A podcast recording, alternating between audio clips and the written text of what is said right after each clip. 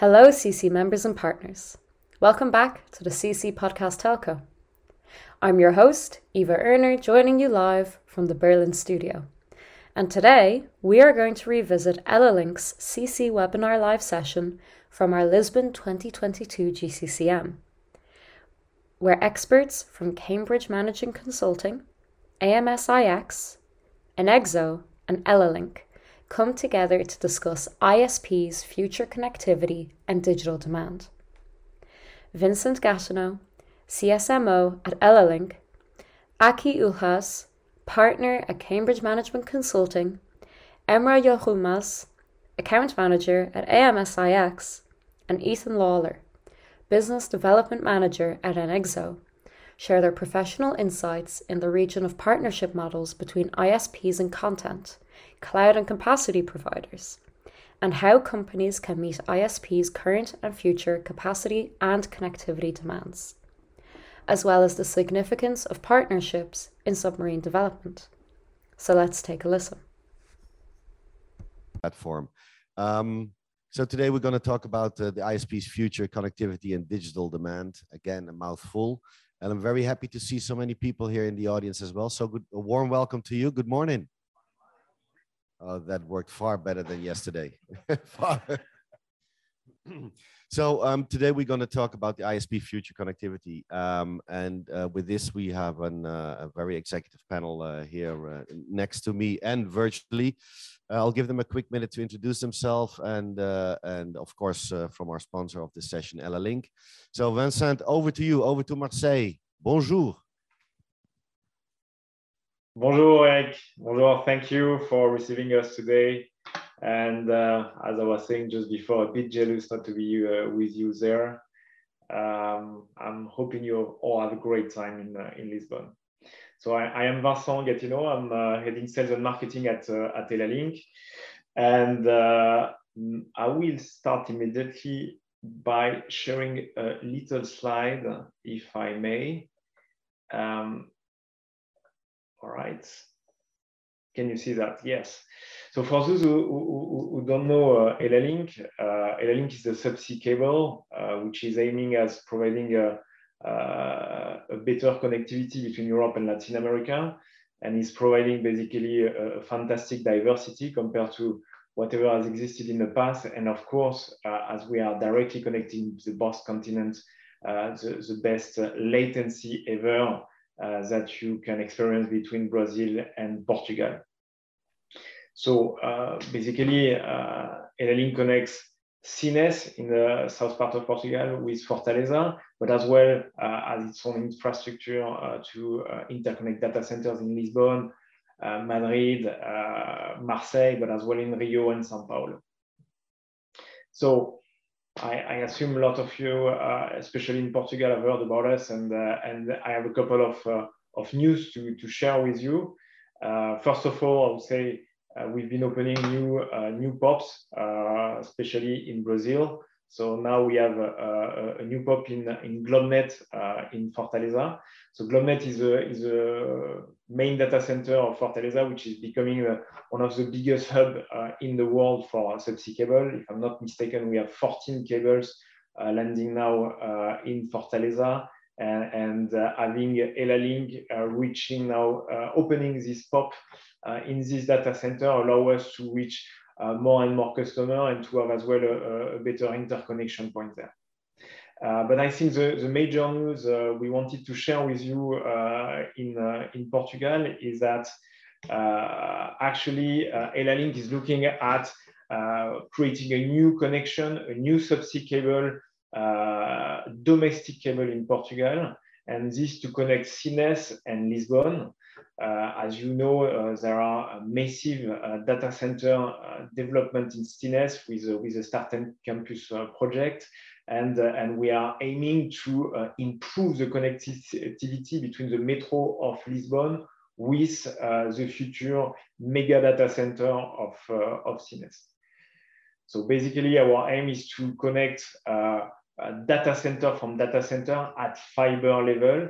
And for this, we will uh, we intend uh, to uh, to build a subsea cable of 150 kilometer, which to be a non-repeated cable with a massive quantity of fiber. So we are aiming at deploying 48 fiber pairs.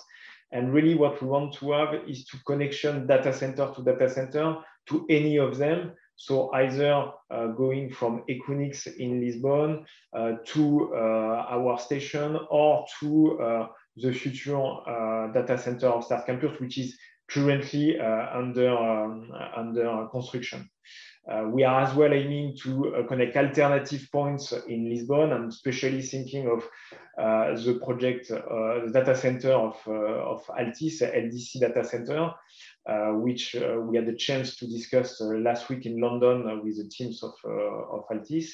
And, and the aim then at, at infrastructure level is to provide, provide a very secure infrastructure uh, to connect this metro with a future mega data center and to have maximum security of this cable. So it's a 100% burial design that we are putting uh, in place either on the on the subseas and on the on the on the terrestrial and we are as well uh, taking benefits from the infrastructure we already built uh, in Sines with uh, the, the massive bore pipe we have uh, we have there. So today this cable is in planning and uh, definitely, uh, we are uh, pushing this message towards the market to call for interest and to propose to the market to become an anchor partner of this future infrastructure. Uh, of, of, course, the objective of, of uh, uh, accessing the, the project immediately is, of course, to get a benefit in terms of, of cost and, and, and to access it at the ownership cost uh, and participated to the, to the construction of it. So I wanted to be super brief with that. So that's a bit all uh, that, uh, that we have for, for, for today as, a, as, an update. Uh, our team is there present in Lisbon. You can uh, get in touch with me or directly with them. And uh, well, we'll be happy to discuss our new projects. Okay, th thank you very much. Thank you very much, um, uh, Vincent. Let me have a quick look in the audience here if there are any questions for you. Good. I know it's nine, 10 o'clock in the morning, so you can wake up now. Was everything so clear for you? Vincent, you have been absolutely clear. Nobody has a question.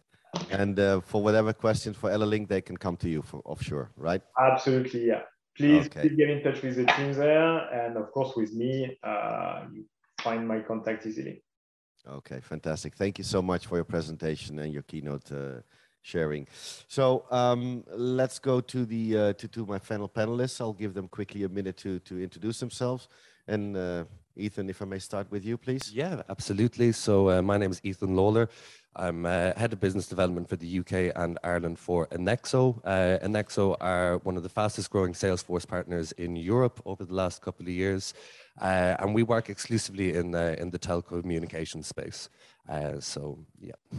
Thank you so much. And uh, Emrah, welcome to you as well. Thank you. Thank you. Uh, good morning, everyone. I'm Emrah Yorulmaz. I'm in the sales team in AMS-IX, which is one of the biggest internet exchanges in the world. We have at the moment almost 900 connected networks with a peak traffic of 11 terabit per second.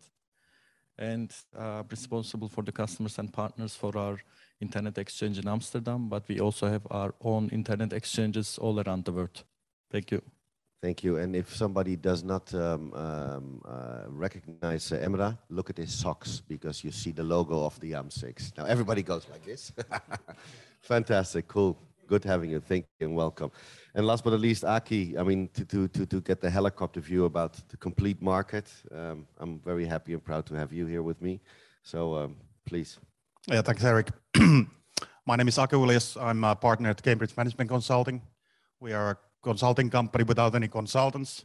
So we are all industry experts. So we are now totaling about almost 140 people in the, in the company in uh, 17 different countries, focusing on, on basically digital transformation, my responsibility is uh, my, I'm heading the uh, data center and subsea capabilities within the Cambridge.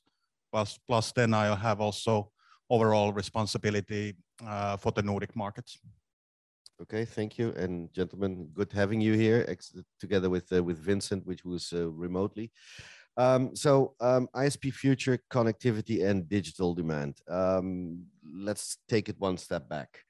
Um, the ISP landscape. Um, uh, Emrah, if I may start with you, can you give us an uh, an, uh, an, overview? What's what's out there? What, what are we talking about?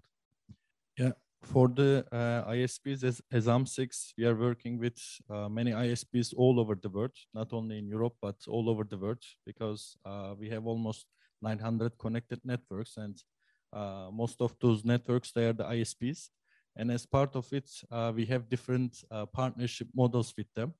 So some of them, they only connect and become our customers on members, but at the same time, we have partners, ISPs.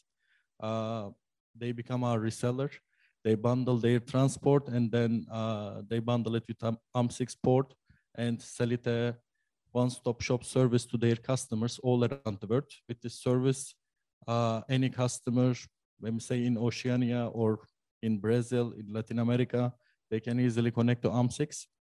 Um, apart from this, we have strategic ISP partners as well. As part of it, uh, we try to support the local community all around the world with HGC, for example, we have a strategic partnership with them in the US and uh, in Hong Kong and in Singapore. Again, in Egypt, we uh, partner with uh, Telecom Egypt in order to support the local community. And then uh, in Bahrain, we have the partnership with Batelco. And uh, in India, again, with Sify. So in a nutshell, I would say we are in a close cooperation with ISPs because the internet connectivity with data is increasing rapidly because of the digitalization all around the world. If we look at the market in, in Europe and in North America, it's uh, very well developed. But when we look at other regions, they are also uh, getting in peace and then they are also uh, increasing their internet connectivity. Thank you. Um, Ethan, your scope on the let's say on the characteristics of the ISP market? What what, what do you see around you? Yeah, I think I think the industry is breathing a, a collective kind of sigh of relief after after COVID and uh, and understanding exactly exactly where we are and actually getting some some action plans in in place. So we're seeing huge investments um, uh, both in infrastructure and uh, and also on the software side of things. So we're working with with partners globally uh, as well in order to to really drive that uh, and start planning for for the increased demand. I know something that's been talked about a lot here has been uh, you know, uh, connecting Africa to uh, to the rest of, of the network and South America, like with EllaLink. Uh, and I think we we really need to be um, focusing on on getting getting the playing field level uh, as we uh, as we move forward into into what the rest of the decade holds. Okay, Aki, helicopter view from your side.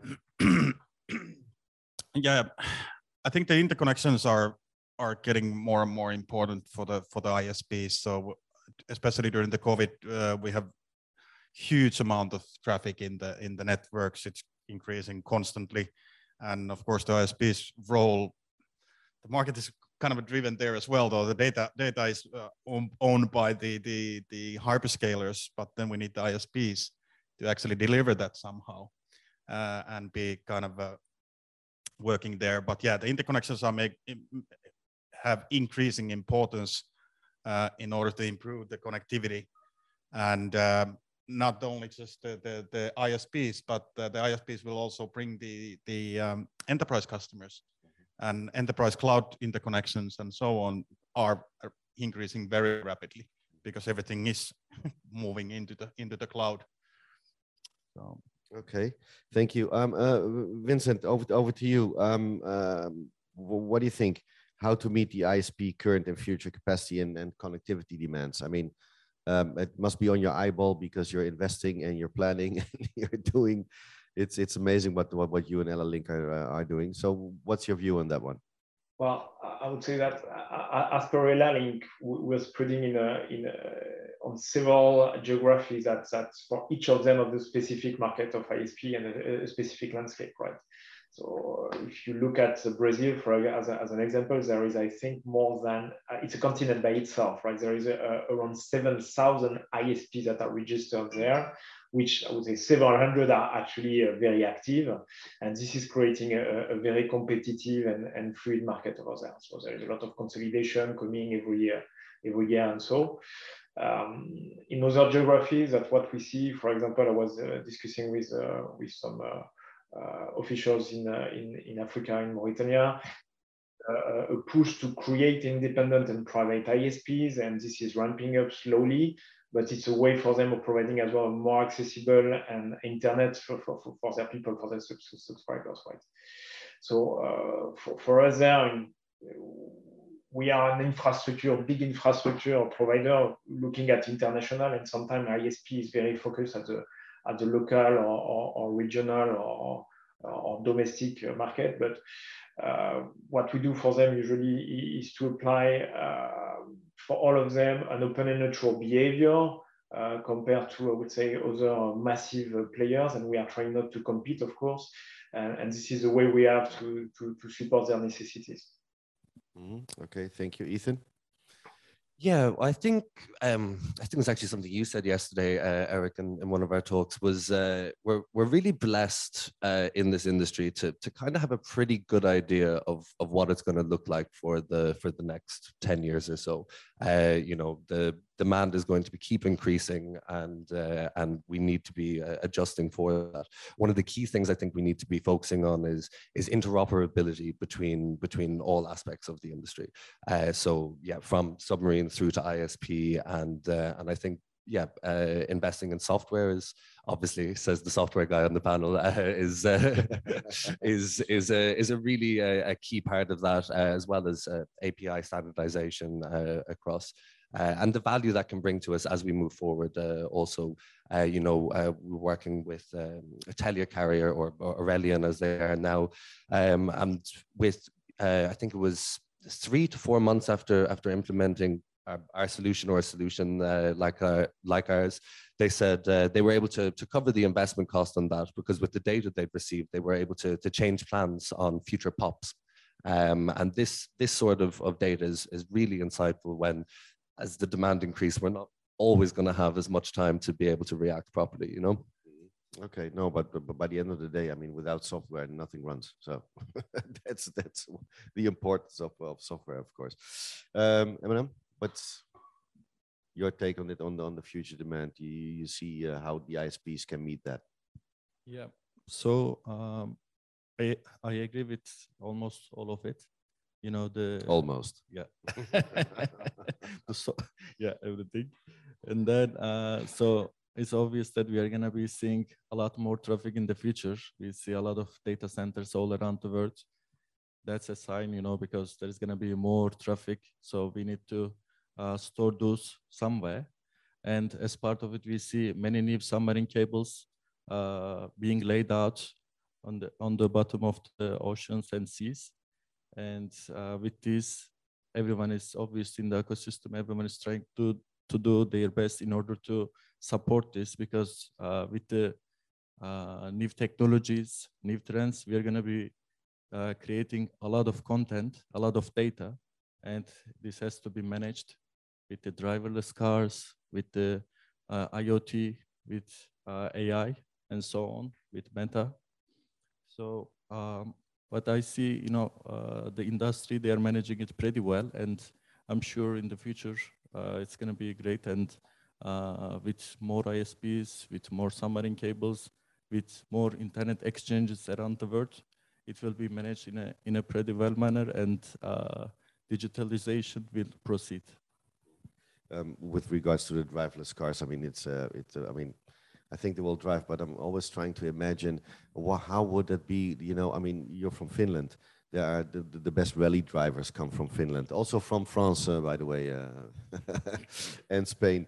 Um, how would they do that? I mean, would that work or not? that, that's, I don't, I don't think so. That fast. But um, um, uh, Aki, your view on on on the demand, how you see it, and how can the ISPs um, um, meet that? Because it's quite a pressure on them now. Yeah, it is. It is very challenging because how can you? Uh, it's still quite easy to predict the capacity growth, looking at, at the end user, end user how they uh, they act in the in the market, how how much data they consume, and so on.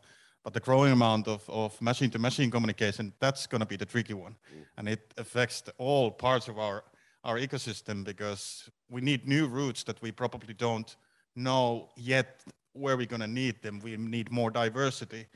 And um, with the subsea cables, the cables are landing in new locations. And it's quite difficult to, oh, it is difficult to predict where the traffic flows comes from. So in the past, you, you would look at the, the GDP and um, and the population of, of any country or city. You could plan and, sort of. Yeah, and um, that's easy way to select select the landing sites. But now with the diversity uh, requirements and and machine to machine traffic, so how to actually evaluate those things. So that's that's going to be difficult.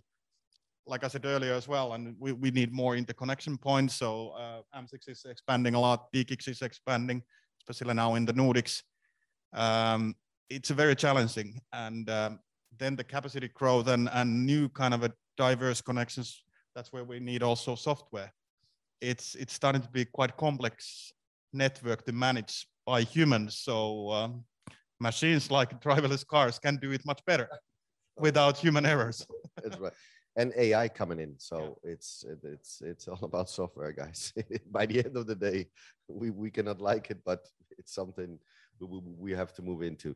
Also, um, sorry, please. I, I, just wanted one one more thing. So uh, during those past events, I also had the chance to see the industry uh, from the infrastructure perspective, and as part of it, I see the infrastructure is also getting uh, very well developed as well. We see the 100 gig port there, 100 gig interface there already there, 400 gig is already there.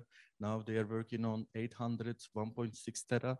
With those, uh, the traffic, the data, it will be managed. And yeah, everyone is working really hard to you know get prepared for the future mm-hmm. okay thank you.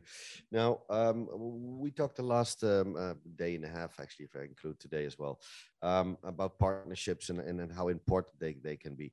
Now um, uh, vincent for you what can you tell us about the, the, the different partnership models uh, between uh, isp content cloud and, and capacity uh, provider? What do you see from your point of view? Well i mean it's it's always a, a, a trick because when you are putting a, a, cable under the ocean and you have a lot of uh, civil works, marine works, it's always a tricky yeah. back to reality then and to talk who, who's going to really uh, use it. So, uh, the, the role of EllaLink here is, is always to become a, to, to provide a high quality link between eyeballs and content at the end, right? So we are putting latency at the service of the ISPs to access content faster, and we are optimi optimizing their transport and transit layer. And this is for the benefit of their subscribers. Basically, when you cut latency by two, uh, you optimize uh, their IP uh, efficiency uh, by two, actually. Uh, so, you, so before you were having, for example, Europe to Latin America, uh, taking taking 120 milliseconds. Now we are having 60 milliseconds, and actually uh, a 10 gig there uh, has the same efficiency on the shorter route than a 20 gig in the north. So first of all, it's, it's really there to, to optimize and to get uh, to get a better better better connectivity. Okay. In terms of uh, partnership, as an example, uh, we've been working a lot with the Kicks uh, the last years, right? And, and we've been able to working together to um, to push the message of latency towards the market and to propose to the Brazilian market mainly uh, a product which is really focused at accessing European content from Brazil. So with this improved latency, they have first a better experience for their users, but then they've been able as well to optimize their transport layer, cutting some links that were not uh, useful, and eventually uh, transferring a part of their IP transit services towards uh, layer one uh, services, accessing directly uh, the peering points. So we really had to work hands and hands on that. On, on, one side, we are a subsea cable, so we have no content to propose. On the other side, a peering point knows these kinds of markets. So uh, bring it bringing it together, we, we really been able to, to, to have a common value proposition for, for, the, for the end users. Okay, thank you. Emre, you want to? Yeah. Um, so for the partnerships in our in our industry, it's uh, you know most of the big projects you need a lot of investment. Therefore, the partnerships are crucial. Uh, in terms of for the submarine cables, from my past experiences, I, I remember uh, SEA-ME-WE 3, for example, was, was the longest submarine cable in the world, like 42,000 kilometers, I think. And there were like 25 ISPs cooperating together in order to connect uh, the Southeast Asia, you know, the uh, Korea, Japan, and then all the way to Middle East, and then Europe, and then Northern Germany. So uh, with such projects, the global internet developed very well, and we see this again in the in the today's market. Even the hyperscalers, uh, a couple years ago, they were just building the submarine cables only for them, but now they are building and they are cooperating with ISPs and reselling the rest of the idle capacity. Um, this is the for the submarine cable landscape, but also in the ISP uh, in the ecosystem as AMS-IX, we also partner uh, with ISPs and with other players a lot. Uh, like, like I said, in other countries, we cooperate in order to create a local peering community there in order to localize the traffic. And at the same time, we cooperate in order to uh, help other ISPs around the world to connect other uh, internet exchanges and then uh, get the traffic with the lowest latency and with the most uh, efficient way. Mm -hmm. So, um, Aki, why are partnerships so important in, in conjunction with the, with the submarine?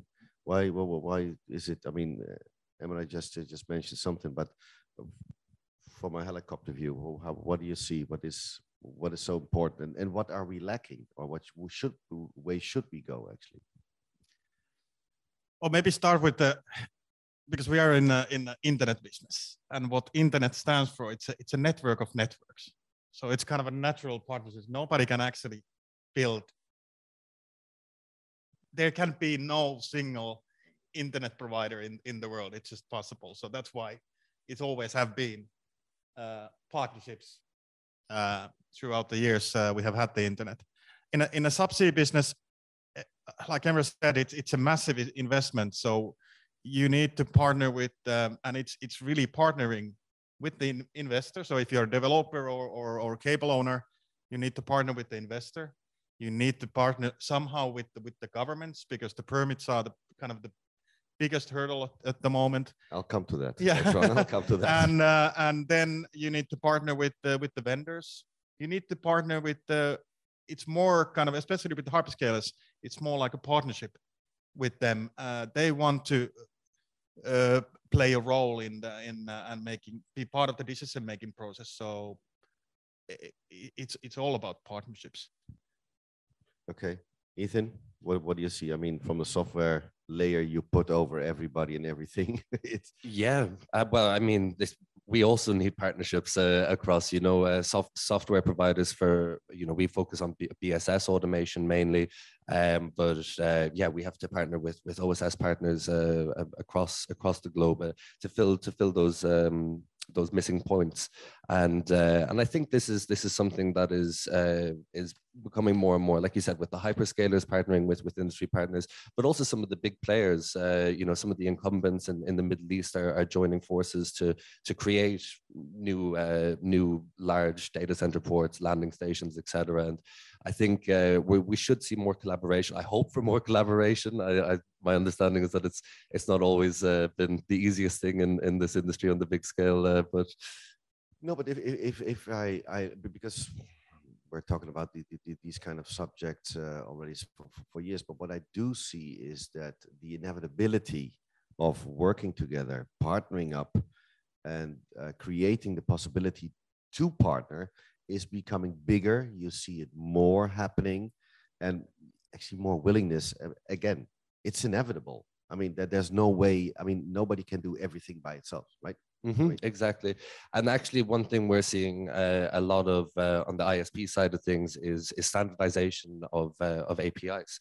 Uh, of of a real drive from uh, from everywhere from the Caribbean through through to the Middle East of uh, of bringing processes up to up to scratch to be able to to allow for that collaboration to uh, to move faster. And I think it's something that's that's a little bit behind with within telecommunications compared to I used to work in in, this, uh, in uh, the energy market and the the collaboration between different players and and the interoperability is the key word that we're we're trying to drive is is is much stronger there, and and I'm hoping it seems to be on the right path, and I think we'll get there uh, over the next few years. No, because let's not forget a lot of people are still, let's say, in the old operator um, uh, telco mode, like, oh no, I need to protect my part, and oh no, let's not give the information and let's not move on. But by the end of the day, they're the last one on the train, right? That's what we see now, and uh, and and what I am seeing around is that people do understand that now and they don't want to be the last one on the train anymore. So that's why it, it, it it's a catalyst actually as well for for for for the, for the partnerships. Do you agree? Yeah. I just want to add Please. one more thing uh, on this topic. So uh, we see partnerships in different parts of the world, and as part of it in Middle East, for example, there is this uh, alliance group, and uh, as AMS-IX, we joined them because it's a, a local ISPs in Middle East, and uh, we joined them. And the goal is to increase the connectivity in the region.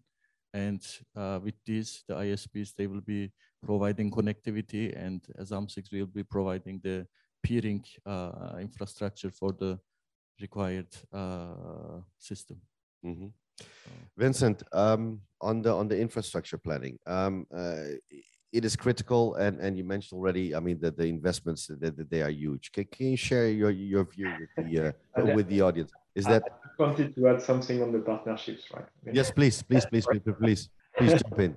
Well i so, some things that uh, like aki said on on the government is, is super important uh, and this is something we've been uh, uh, enjoying in, in, in Portugal. Uh, there are projects such as ours that has a, had a, a, big national or international uh, interest, which was really driven by, that. Uh, when you when you think about it in the past, EllaLink was uh, uh, one of the ideas that was pushed at a, at a summit between uh, the European Commission, uh, the European Union, sorry, and and the um, and Brazil at the time in 2014 and and and at the end having them aware having this awareness around different agencies has been has been instrumental uh, to have their support at the moment.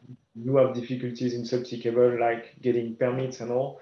So building these partnerships are, are very important. It's not only a, a customer-provider relationship, uh, and, and we have, of course, uh, multiplied uh, partnership uh, over, over the, the market. And we have to, we, we've been trying to, to, to develop this ecosystem around the project uh, it's of course uh, the, the, users of, of the capacity at the end, uh, or those who get some benefits like data centers oper operators that want to maximize their connectivity, or either content providers, but as well we see like gaming, corporates, etc. But but it's always as well, sorry, uh, some other aspects like at this particular moment and since the beginning we are collaborating with academical and scientific scientists sorry and and uh, and we've been putting in place some uh, some collaboration to explore how we could use the infrastructure, uh, subsea infrastructure, uh, to do some oceanic research. And uh, one of the conclusions at this moment is that the academical network of Portugal has signed an agreement with EMACOM, who's our party in, in Madeira for the for the scientific usage of the infrastructure and to get some parameters from the seabed. So at the end, it's very important that in, uh, we get a value chain between the different stakeholders of, uh, of the market. So not only uh, capacity users and providers, but as well whatever is around and to have a, a really sustainable uh, participation uh, to, this, uh, to this ecosystem. Okay, thank you. Um, and on the planning, I mean, um, as, as I mentioned, um, planning of the infrastructure, I mean, it, it, huge investments, huge stakes, huge, you know, time frames, whatever. What, what can you share with the audience? Can, can you give them a glance of, of, of, uh, of what's behind it, actually? Of course, of course. I mean, first, when you put a subsea cable, uh, you put uh, when you deploy and install and create a subsea cable between two points, basically, because it's a rather simple uh, concept. You connect a point A and a point B with a massive quantity of capacity for the future, and it is there for 25 years. Because the, the, the, the usable life, the design life of a subsea cable is around 25 years. So it takes a very long time, uh, and it's a long way, specifically for a private cable like uh, like LLX. So we are a private company. We are a, a project company. Uh, we are not existing uh, before this project, so we have we don't have our own uh, necessities to create a subsea cable. When you are an incumbent and you uh, and you ally with a certain quantity of other incumbents inside the consortium, you have your own needs. You have a, a long-term planning and and this is why you are doing it, right? When it's a subsea cable like us, uh, well, it's a long way. Uh, it's back into 2011 where the first, I would say, ideation of the project has, has, uh, has came to light. And then we got this uh, uh, political uh, support in 2014 from Europe and Brazil. and finally, once you get all of this, you need to find the money to do it. And finding the money to do it is uh, getting some uh, anchor customers that are, that are interested with the project before it exists. So in our case, it has been the, BELLA Consortium, the uh, EMACOM for Madeira, Cabo Verde Telecom um, for Cabo Verde, and, uh, and Telxius. And finally, once you get all of this and you get uh, a capacity planning that uh, proves to be uh, sustainable for 25 years, you are, uh, and you find the right financial partner. In our in our case, it was Marguerite, it's an investment fund.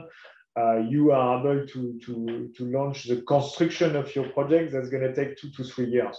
So it's a very, very uh, long way. Uh, it's a way, it's, it's painful for, for, for everyone.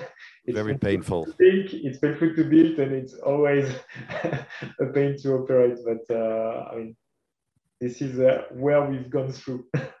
Okay, th thank you so much, Vincent. Um, Aki, I think that um, I mean um, you're supporting actually your clients, your partners from A to Z. You must have some nice stories with regards to to to infrastructure planning what's going on what can go wrong what you know. What can you share with us?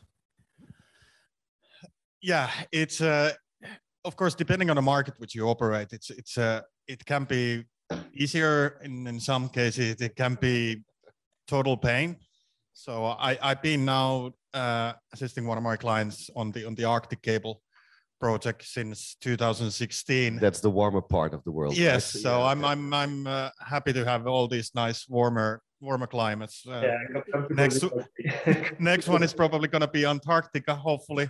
So uh, I'm kind that of stuck with those. weather, actually. Yes, will, exactly. Think about this, guys. But uh, it's a it's a quite a difficult process because there's so many aspects you need to actually count. And uh, when you're having a new route, there's kind of a no existing data which you can rely on. So you know somehow need to create the financial model, uh, the revenue models, and so on, and figuring out what is the actual demand on such route which doesn't exist. And, and that's kind of the very challenging part because of course it has to be convincing uh, for the investors uh, so they can trust that the project actually flies and they will get their money back. But um, yeah, there's a lot of data available so then it's kind of a mixing and matching and creating the model and, and calculation that how the market what kind of uh, of course because any new subsea cable will eat kind of from the from the other cables and and and so on so that may be the the most challenging part of course a lot of design uh, has to go in in in place looking at the route because it's um, the sea is quite a harsh en environment. We have a lot of fishing activities, and and uh, um, which is probably the biggest. It is the biggest kind of uh, uh, cause of uh, faults in in the subsea cables. So a lot of lot of planning needs to go there as well. Then uh, also the the technology is is increasing in in enormous space, uh, and how to actually then cope with the technological changes during the let's say two to five year planning time you might have for the cable system. So a lot of things actually might change during that time. It's a positive effect because you, when you then go in contracting force with the uh, with the uh, supplier, you do the final design just like in first two months and then then lock it. So, but yeah, maybe kind of the in a in a non-typical routes, the financial planning and revenue planning. That's that's maybe the key challenge. I think it's a pain in the butt. it's a pain in the butt, just to say, because you have to think about so many things, and it's all about, and it's and you don't know if it's future proof. I mean, you you mentioned Ethan, we are in an industry where we know what's coming at us. But it's not always certain. I mean listening to to to vincent and and to to to, to aki it's not always so how can software help us with that well, I mean, we we know what's we know what's coming, but we also don't know what we don't know, um, and we do need to be prepared for that. I mean, you know, uh, with regards to the investment in in the infrastructure at the moment, first of all, long may it last. Um, but second of all, uh, and uh, you know, knowing how complex how complex it, it, it is and how many moving parts, we really do need to be putting uh, putting software at, at the core of that focus as well in the financial planning, like uh, like you mentioned, Aki. And I think this kind of gets put to the wayside uh, a, a, little bit. You know, I've, I've spoken with with companies across across the globe, uh, huge data center uh, infrastructures, and millions and millions, hundreds of millions in, uh, invested, and then you know balking at, at pennies in terms of, of future proof software that will allow them to to deal with the unexpected, which will allow them to to plan for future expansion.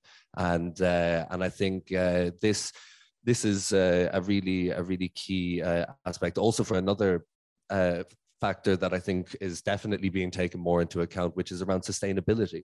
Um, and uh, you know. Salesforce, uh, I, I, will speak of as, as is what I know, um, have yeah recently launched a sustainability cloud, um, which is, you know, can be implemented at the early stage of the bill to keep track of the carbon offprints and keep track of, of all the, the ways in which there is environmental impacts and be used for planning uh, for, for various different, uh, different ways to offset that.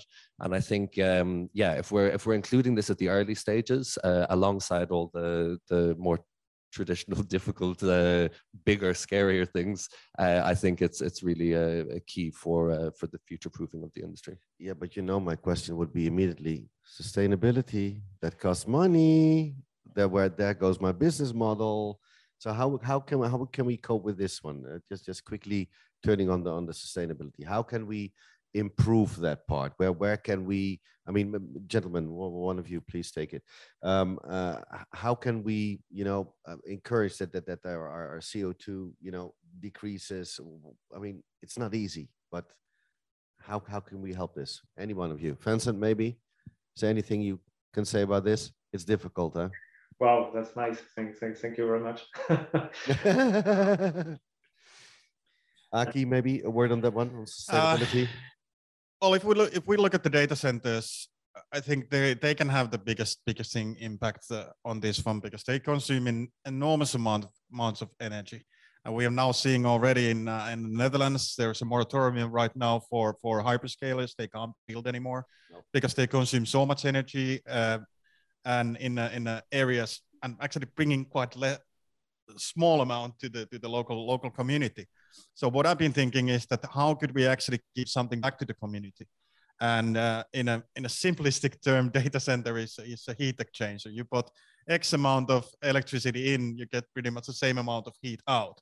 Then how to how you can utilize that heat, be that a small kind of edge type of data center or or, or a large hyperscaler. Uh, of course, in Finland we have a have a district heating system, so it's a it's a constant need of uh, of since it's pretty cold as well. You don't have heat. to cool anything in yeah, Finland. No, right? no, I mean, no. It's, we are a, we are a very cool country and cool people. So cool people. Yeah, uh, but yeah, I think that's the key. How can we how can we bring something back to the community that they they can actually accept it? So using the district heating system, you can actually do in many locations. You can do new zoning as well. Uh, then what we all need and sometimes forget the tap water, heat the tap water.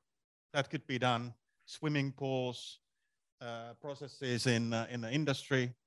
Uh, I think that's the way kind of turning it a little bit around the question that yeah they are consuming a hell of a lot of energy, but then they're also contributing by by not just wasting the heat, uh, but utilizing that somewhere. Mhm. No, and, and I see uh, you mentioned the, the, the smaller data centers. What we see, for instance, in Germany, is that I will not call a name, but but but the, what they do is they the heat they get out, you know, they just give back to the to the to the community, to the to the little city they that they're in. I mean, uh, science have. Uh, we heard it yesterday from from uh, from Felipe. Uh, uh, doing a, a, great thing on the LNG and and, and and the water supply. So it's it's you know using that for, for, for energy for, for for the data center. So I think we are moving in. We we it is on our eyeball. I mean, it's now especially in the EU. It is I think number one, number two issue, which is which is on the agenda. So I think it's a it's a, it's um, um uh, it's a good thing. Now. Um, we mentioned quickly governments and and and, and these kind of things. So um, uh, uh Aki, if, if I may, may stay with you, um, uh,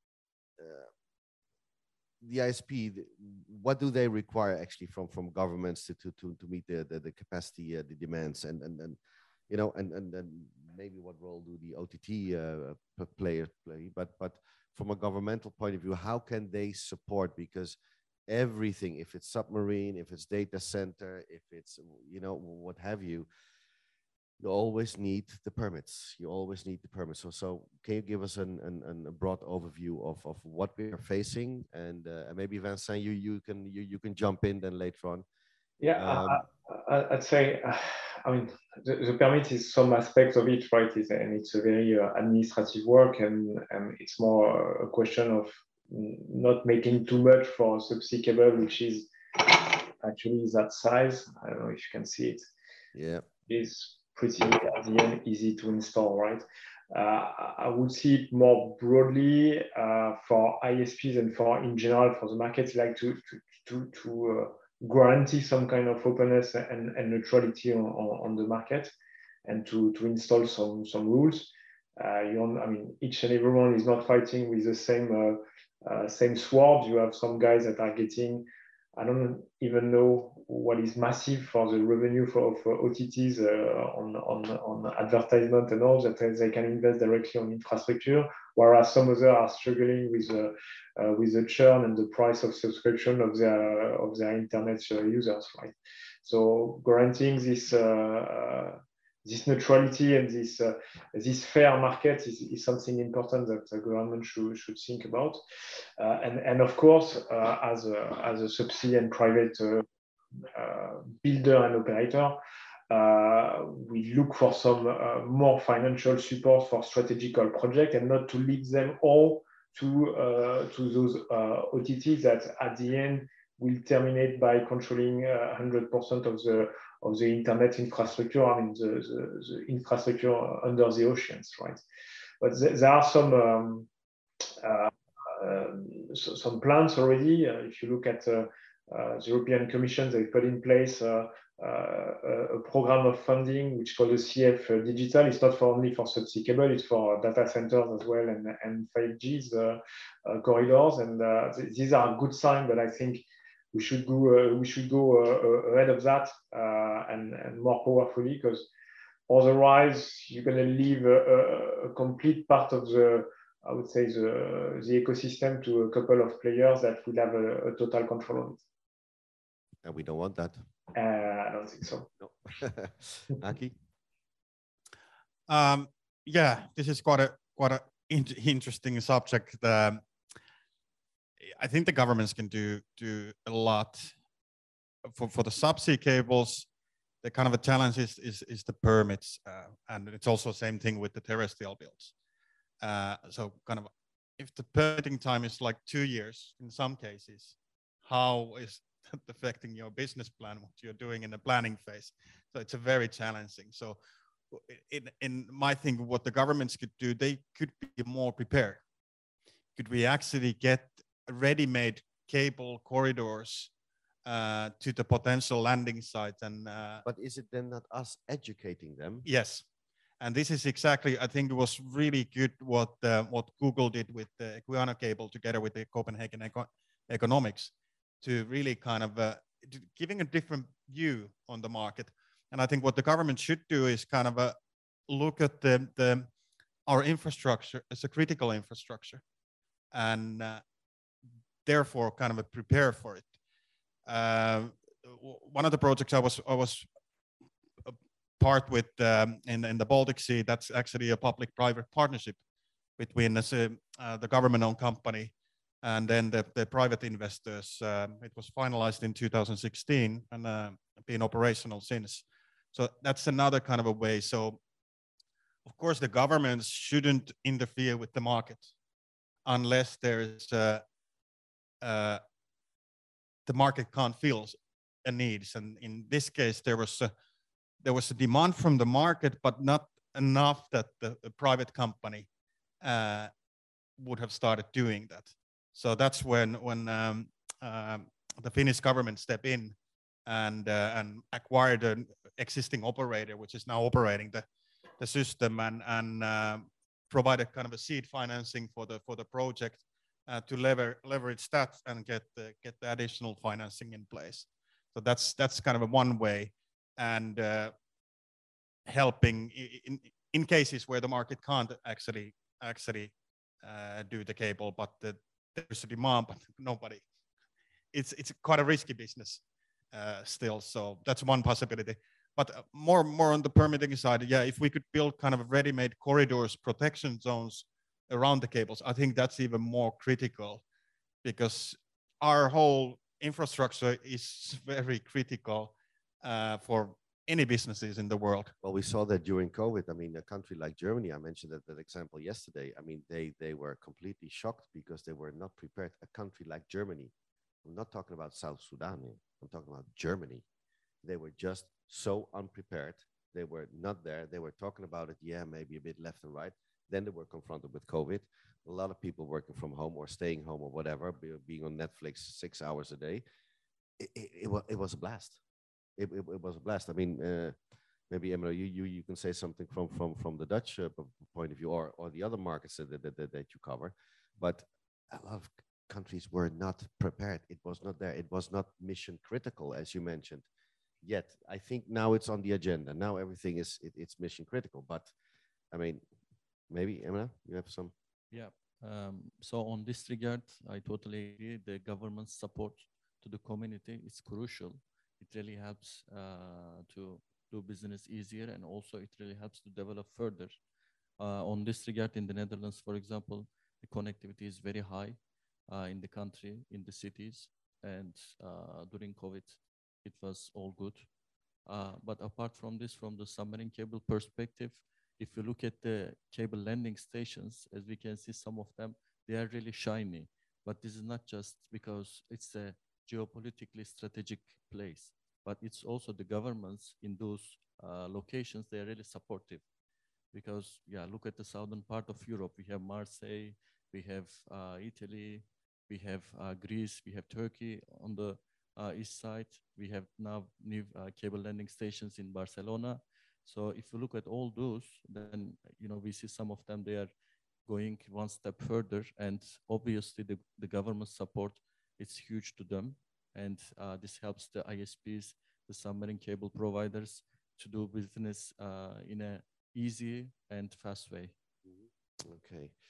All right, we discussed quite uh, quite a lot. Now let's let's look ahead a bit. I mean, we talked a bit about planning and how difficult it is, and looking into the future. Ethan, you, you were mentioning that okay, but we do have the data. We know what's what, what what's coming towards us, and maybe we cannot know the unknown, of course.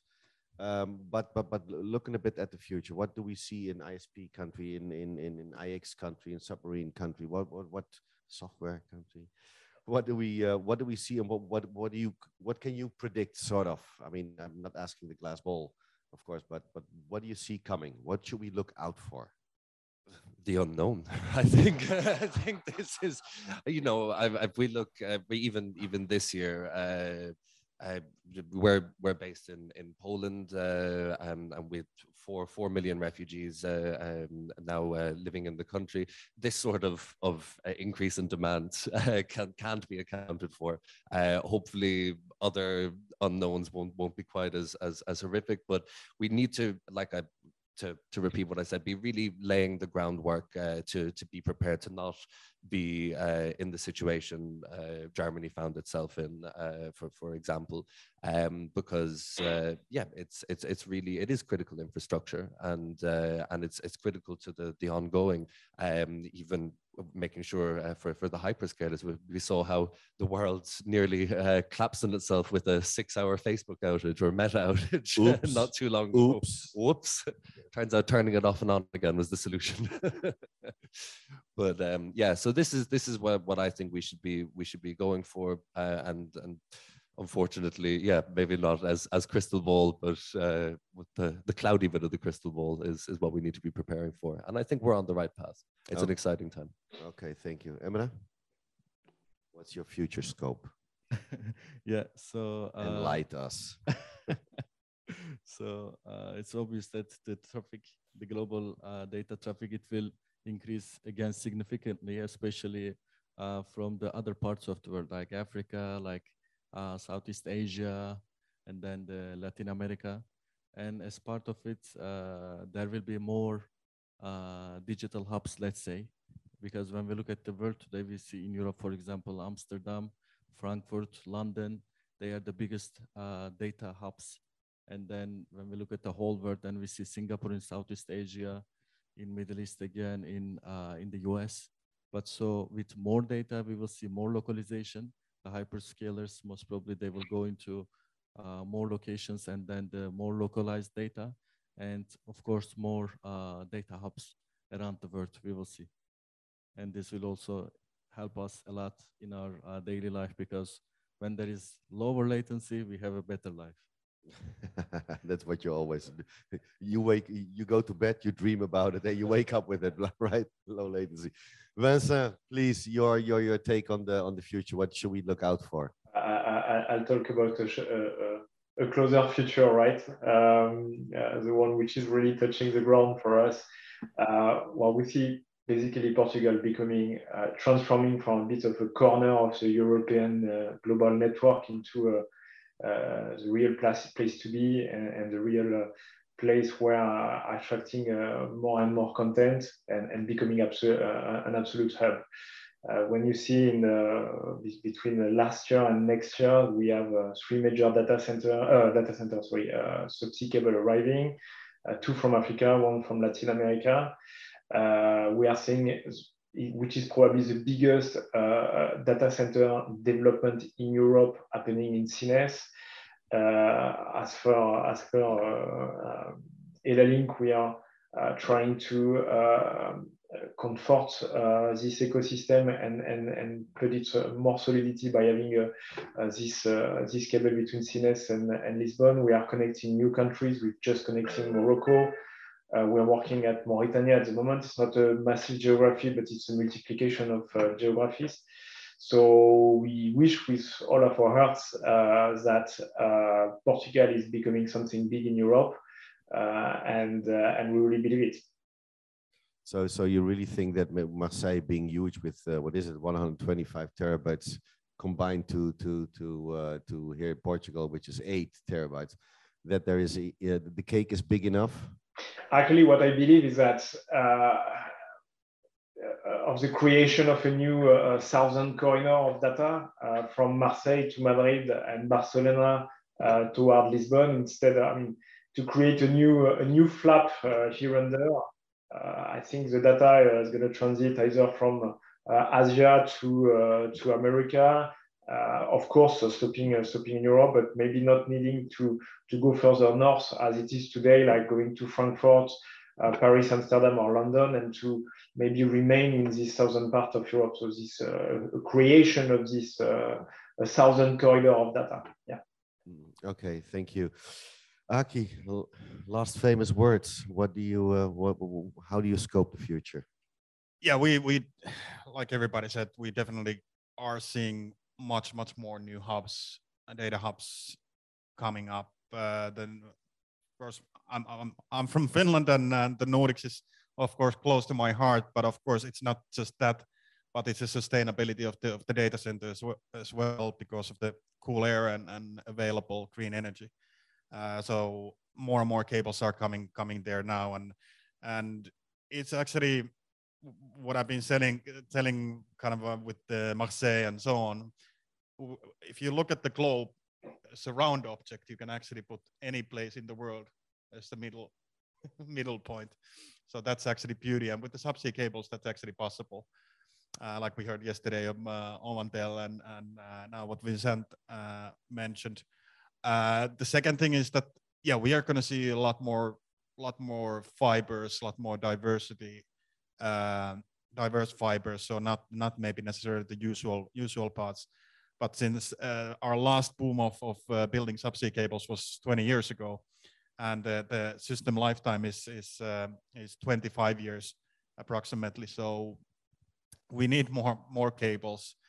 We might have the capacity available in some some cases. Some cases the capacity is not there. So companies such as such as Infinera and, and Ciena they can they can do upgrades on the on the system, and that has to be planned as well. So it's not like you're having a one necessarily one um, technology throughout the 25 year lifetime. Some companies are actually changing every five years because the advancement in the in the technology. So yeah a lot more data hubs a lot more new cables. We have still one one continent that is not connected with the subsea cable and that's antarctica. And hopefully hopefully soon it's it's for research and education purposes so there is no actual commercial commercial uh, need for, for, for or that much commercial need for such cable, but for research and education, that's highly important. Mm-hmm. Okay, thank you. Let, let me look into the audience. Audience, do you have any questions for these gentlemen? No, eh? No. Okay, then I'm gonna uh, would like to first of all would like to thank my my, my panelists, Vincent. Thank you, and EllaLink. Thank you for sponsoring the session. And thank you for your keynote presentation. It has absolutely be interesting. So thank you so much for, for that, Vincent, and uh, and greetings to to to Marseille. Um, Ethan, thank you so much. Good having you here, even if it's from the software perspective. But again, that's the thing what I like because it's not always inevitable. Hey, but we have to think about the software as well. No, we do, because otherwise nothing happens. So on the IX side, I love your socks, man. I I I, I love the socks. Thank you so much. Thank you so much. And uh, and Aki, always a pleasure and honor having you. So um, so thank you very much, gentlemen. And and I hope you enjoyed it. I hope you enjoyed it out there in uh, because we're broadcasting this live over the internet. So um, uh, and with these words, I would like to uh, close the session. And don't because stay tuned because this afternoon we have another session, the last of this uh, GCCM Lisbon. So thank you so much. Um, enjoy and uh, and we'll talk soon. Okay, bye. Ciao. Thank you. If you would like to read this article or view it in its original video format, you can find both sources at www.carriercommunity.com, where you can also find out more about our CC executive interviews, CC webinar lives, and CC GCCM magazine industry articles. Thank you for tuning in to the CC Podcast Telco, and be sure to subscribe to us on whatever platform you're tuning in from to make sure that you never miss out on these vital industry insights. See you next time.